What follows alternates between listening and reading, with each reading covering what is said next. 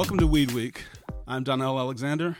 I'm Alex Halperin. This is the Weed Week podcast. You can subscribe to our free newsletters, Weed Week, Weed Week California, and Weed Week Canada at weedweek.net. And you can find us on Twitter and Instagram at Weed Week News. Got any feedback? Write to us at hello at weedweek.net.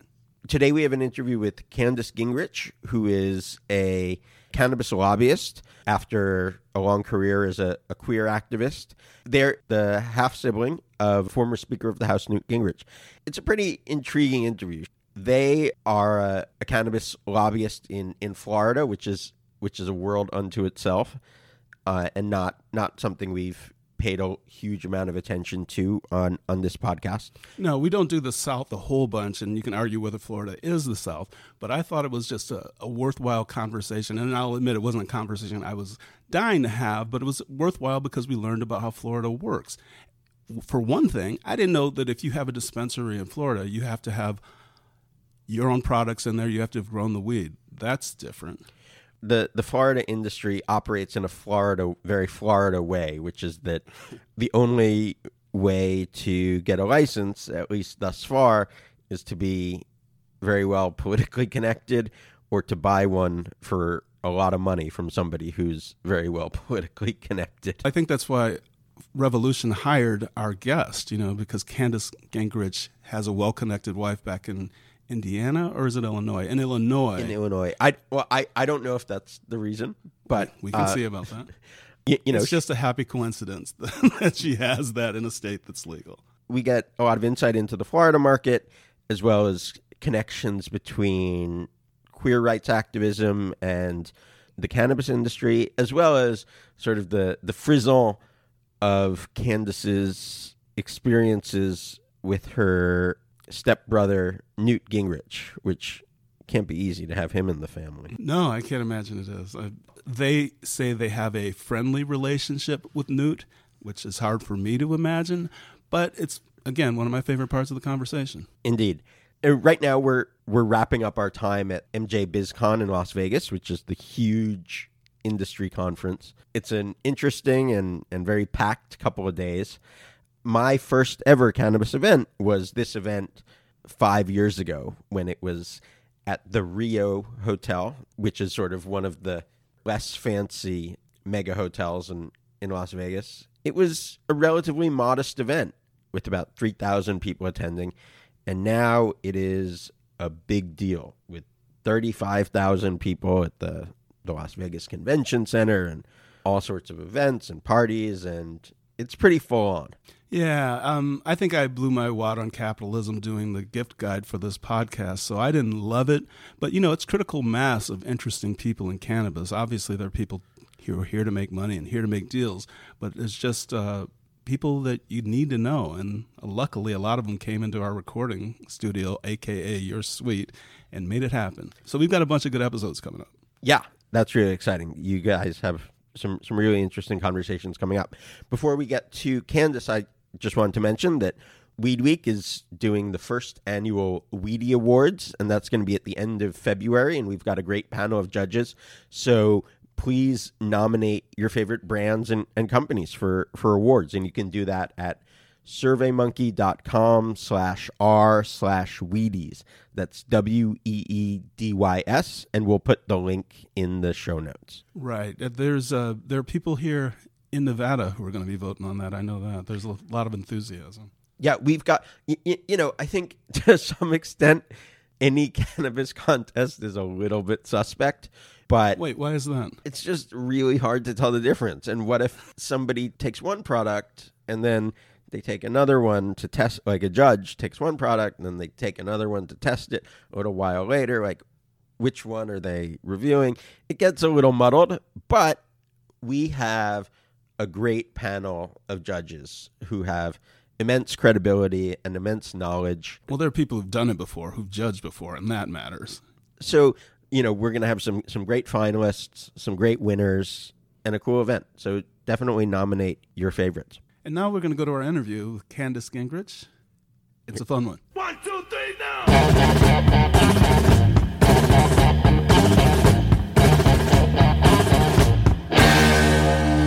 Candace Gingrich, welcome to Weed Week. Hey, where are you right now? I am currently in Miami um, for the Miami, well, the Florida Cannabis and Hemp Conference that just ended today. Okay, and how is it? Um, it was good. It was good. You know, there there's so many different aspects to this industry. I mean, it's so new, it's so burgeoning, and people are really embracing the opportunities they have to kind of create their their niches in this in this whole market. And it's, it's just medical down there at this point, correct? It is. It is. They've got um, the possibility of collecting enough signatures to get recreational on the ballot for next year. There's two different um, efforts going there, um, but right now it is all 100% medical. I wanted to ask straight away here. You're um, 23 years with the Human Rights Campaign, and I know you've been all over the country, but what have you picked up from that vast experience that specifically applies to the cannabis work you're getting into. While you're at it, can you explain the cannabis work that you're getting into? Sure. Um, well, you know, I, I had never really thought about the parallels between achieving equality and ending discrimination for LGBTQ people and the efforts to to legalize marijuana. And, and you know, it wasn't really until I, I began working with, with Revolution that I started seeing so many um, similarities between them. You know, one of the one of the things first and foremost is is education. You know that there are a lot of people out there who have preconceived notions about marijuana, who have you know believed the the junk science, they believe the reefer madness, and and they simply just need to be educated uh, about where you know where we are today you know when it comes to, to marijuana when it comes to marijuana as medicine you know so I, I saw some parallels there that you know it's just there are ignorant people out there some of them willfully most of them not um, and and we have to take the opportunities that we have to, to to educate them similarly too you know you'd seen some stigmatization of, of the community you know definitely the queer people have been stigmatized but you know, cannabis smokers have also been stigmatized. Let me interrupt on that note because we're here in LA and we have a cannabis culture here, and there certainly is an LGBTQ culture out here. And I imagine it looks significantly different from what you what day to day looks like in Florida on both counts. Can you kind of tell us what the milieu you're in is like? I think that it's it's you know not possible to compare California specifically LA to anywhere else in the country. um, you know, for lots of reasons. Um, you know, I think that that you know we should acknowledge that you know if it weren't for California, you know, specifically San Francisco and the San Francisco Cannabis Buyers Club, that you know medical marijuana would not have happened. You know, as as soon as it did in California or in any of the other states. Yeah, I think that that we should you know acknowledge too that simply living in LA doesn't mean that you know life as a queer person is easy, you know, or all rainbows and and and roses, right? Um, but certainly in, in in Florida. You have a lot of other factors, you know, working against you. You know, one is in Florida, there's no protection um, against discrimination based on your sexual orientation or your gender identity. So, you know, being an, an, you know an out person in Florida, you know, means different things depending on where you live. And another thing too is, you know, we've seen historically that that LGBTQ people often are reluctant to seek out health care simply because of the way they've been treated in the past, interactions with healthcare providers that don't have, you know, cultural competency when it comes to queer people. And so you see a hesitancy to, to even seek out the care that's needed. And for me, you know, as as you know, working with Revolution, you know, bringing um, you know a, a, cultivation site and and and everything from seed to sale. One of the things that I want to do here in Florida is make sure that queer people have access um, to you know to the medication that they need, and and part of that is is simply I think again educating healthcare providers to to to be more inclusive we haven't even gotten into what you're doing with the company that's called Revolution Florida. Go ahead and explain that so we can. Um, Revolution is a, a multi state operator um, based in Illinois. Um, we're um, one of the uh, recent license um, winner here in Florida. Um, and we, the way it works in Florida is if you have a license, you do all the things. you, you cultivate, you process, you transport um, and you sell. So Um, each cultivator has their own dispensaries and can only stock their dispensaries with their own product. Um, currently, we are growing.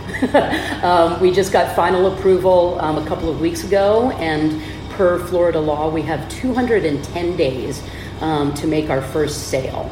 A lot of, of what I get to do right now is really a lot of the, the, the goodwill, making connections, the working with folks in the communities, you know, to make sure that we're being good good partners, make sure that we're, you know, following all of the regulations that we're supposed to, and you know, figuring out where the heck we want to put our dispensaries.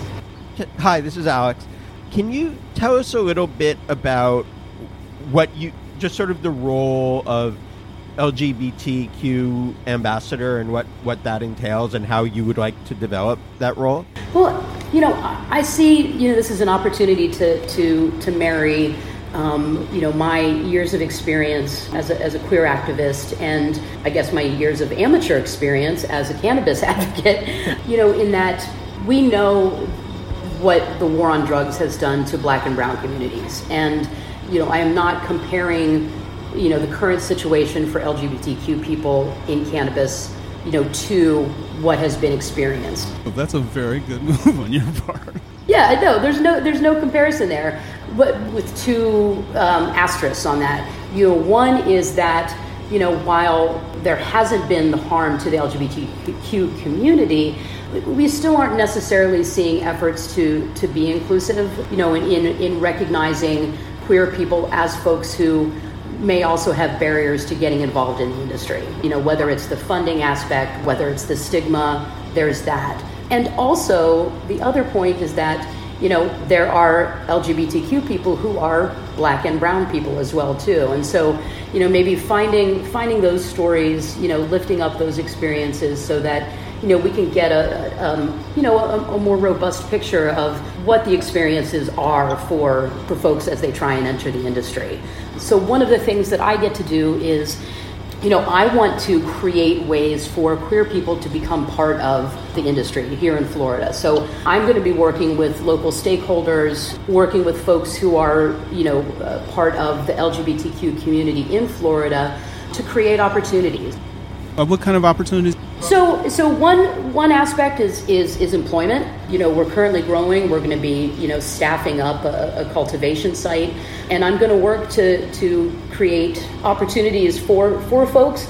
You know, possibly um, doing job fairs specifically um, directed um, at the queer community. You know, most communities have an LGBTQ resource center, so finding ways to partner with people, in, you know, on the ground to, to make sure that these uh, job opportunities are, are opened up for folks. How important do you think it is that, especially since you're in the medical stage, Florida try to be creating ownership opportunities for people of color? Because out here in California, as much as people are trying, it tends to look like a, a kind of fiefdom with a lot of people of color in the stores, you know, selling the stuff and driving as deliveries, but not actually having ownership. It's probably harder.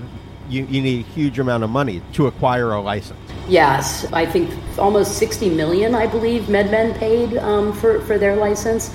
Um, it is, it's, um, it's, it's a little uh, mind-boggling um, to, to think about it. And, and, and I won't, you know, I, I'm perfectly honest about the fact that this is, you know, a whole new world, you know, for me um, um, and for Revolution to, to be here in Florida, to, to be working within the communities. And I, I um, I think for me, you know, being able to make the connections with folks in the community on the ground is going to be one of the best ways to ensure that we are as, you know, inclusive and as actually, you know, walking the walk as, as well as talking the talk. Because, you know, I did not grow up in Florida. I'm not a Floridian.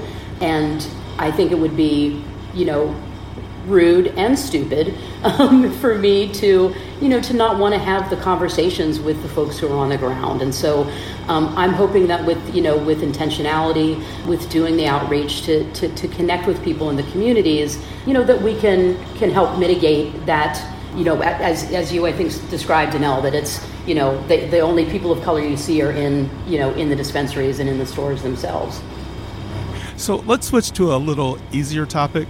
Your brother Newt says you. I, I can't even imagine. He's your half brother, and and you're friendly, right? Friendly's a good way to put it.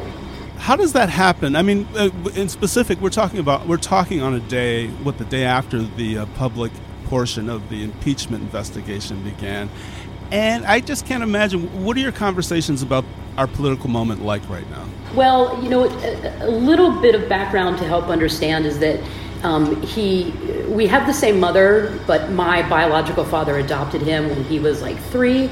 So we were raised by the same people, but we were raised 23 years apart. Um, I was an empty nest baby. And so, you know, he's always been much more of a like an uncle to me than a, than a brother, just because you know we never even lived in the same house together. And so, you know, while some people think that we're estranged, it's really we just you know we just didn't grow up together, so it's not like we have this relationship, right? And because of the time and the age difference in the family, um, we don't often get together. So I have to be honest and say I typically avoid political conversations. Well, wait, wait, wait, wait. You wrote a, you wrote you wrote the Accidental Activist, a personal and political memoir. You kind of signed on for this conversation, don't you think? well, you know that was that was a that was a minute ago that I wrote that. Memoirs are forever, baby. you know, like when you know when we do get together, we, we legit we we try to talk about almost anything but you know, mostly because the times that we get together are so infrequent.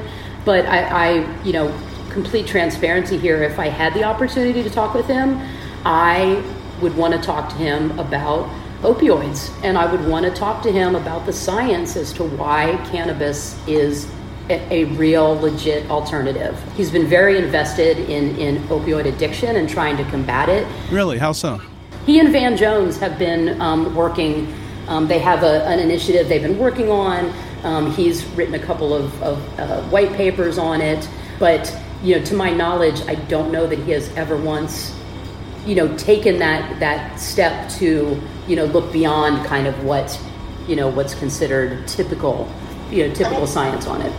Plenty of Republicans support legalization, and Newt seems to have you know a variety of interesting views. I mean, it certainly doesn't seem out of the range of possibility that he would favor legalization. I don't feel that way at all. I feel like that's a man who's antithetical to cannabis. If anybody needs a weed moment, it's fucking Newt Gingrich. I feel like if, if Newt Gingrich had smoked a joint in 1993, we wouldn't be in this situation. How crazy is that? Well, you know, it's it's it's fun to dream. I mean, if if if that one joint would have kept him from dividing the house, then maybe that would have been a, a, joint well smoked. But, you know, people have the ability to evolve, right? We know that. And, and I don't think that it's a, it, it, it, it isn't and it shouldn't be a party thing, right? You know, a party as in political party. um, you know, I've seen many, many, you know, Republicans, you know, be publicly supportive of, of cannabis. You know, like one of those ironies out there is that you know, Florida House Rep Matt Gaetz um, is a huge proponent of legal cannabis. Um, and he has also been one of President Trump's attack dogs um, on, on lots of other topics. Yeah, and I think that's that's what Alex is getting at when he says that yeah. it does cross over in general. It has the potential. But I, I think we're talking about, at a certain point, we're not even talking about politics. We're talking about individuals, right? Personalities. I mean, Newt famously likes zoos. I like zoos too. I, I would love you, you know, let me issue an open invitation to Newt Gingrich. If you find yourself in Los Angeles, maybe we could have a smoke and go to the zoo. I think that would be fun. He really likes hippopotamuses. I do too. All right. I did not see this going this way. Um, I, I, have another question for you. Um, who are you married to? Um, I am married to Kelly Cassidy. Oh, and she is? She is an amazing, wonderful woman and um, the mother of our children, and she is a state representative in the state of Illinois. Okay, so you know where I'm going with this, right? I, I, I had no idea I'd be asking so many hard questions, but but Revolution is based in Illinois, and do you feel like uh, your relationship there has any role in your sort of getting hired for the Revolution Florida gig? I have um, you know, have had that question asked of me many times, and, and it's, you know, it, it, it kind of reminds me of um, when folks ask, you know, say, you know, about riding on my brother's coattails, you know, to, to be an LGBTQ activist. Um, I am a very effective communicator. Um, I have 25 years of working within you know various communities to to educate, to um, uh, to to provide resources, to um, hopefully motivate people to take action. And you know, Revolution saw an opportunity, um, and I I met it. You know, we aren't seeing as many folks in the the cannabis industry talk about LGBT, LGBTQ issues. You know, and at a time when you know queer people are legitimately you know under attack in this country from this administration. Right. You know, the opportunity to to lift up those voices, to to be sure and be inclusive of of the queer community. It it just it was a perfect fit. On the left in general, but even you know, really within the cannabis world, there's certainly a fair amount of wariness about sort of big cannabis and, and some of the multi-state operators. Can can you sort of make the case for, for big cannabis, or at least um, sort of tell us some of the things you would look for in companies that when people decide which brands to support? Yeah, you know, I think that that with Revolution and, and you know looking at Revolution as a as a multi-state operator that you know you know very recently was you know solely was not a multi-state operator you know and so the growth has has come within the past you know year or so look looking at kind of the the companies the the motivation and and also the you know how they are executing their business on the ground in those those various states for me, I would encourage people to look at um, the track record of particular cannabis companies. You know, look and see. You know, what kinds of what kinds of good are they doing? Um, are they, you know, are they being a good community partner, or are they solely coming in to make money and that's all? Are they, um, you know, working um, to, you know, to to advance, you know, positive things in their communities? You know, are they do they have a dispensary and they just are making money or do they have a dispensary that is participating in you know the breast cancer walks? You have a dispensary that is you know working to lift up the stories of, of veterans and make sure that veterans get better access. You know maybe here's my parallel to the queer community again like one of the things that that the human rights campaign did was rate Fortune 500 companies based on how they treat their LGBTQ people. And one of the things within that is, you know, what kinds of, you know, social good are they doing? Are they, um, you know, sponsoring events? Are they ensuring? Do they, you know, within their own company, do they have a non-discrimination policy? You know, are they are they giving back? And so, you know, I guess for the for the for the connoisseur, you know, to, to look at those things, you know, and look beyond, you know, a, a brand or, or maybe a label or the packaging and see what what is this company doing? You know, are they giving back or are they just taking?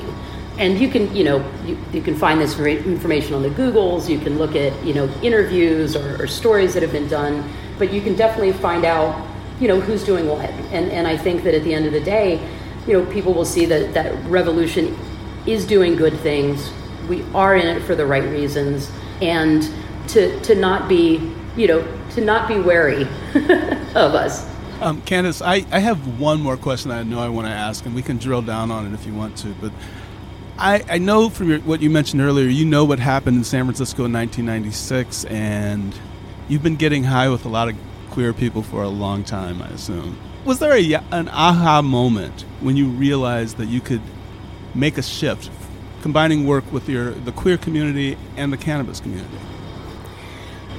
I, I think at first it took a little bit of time. I mean, uh, for me to to to make the switch in my brain, you know, um, because one of the things that that you know, particularly when I worked at HRC towards the end, I was working um, with with young people, and you know, one of the things that we see have seen is that you know, queer people young queer people have a higher incidence of, of drug use and abuse.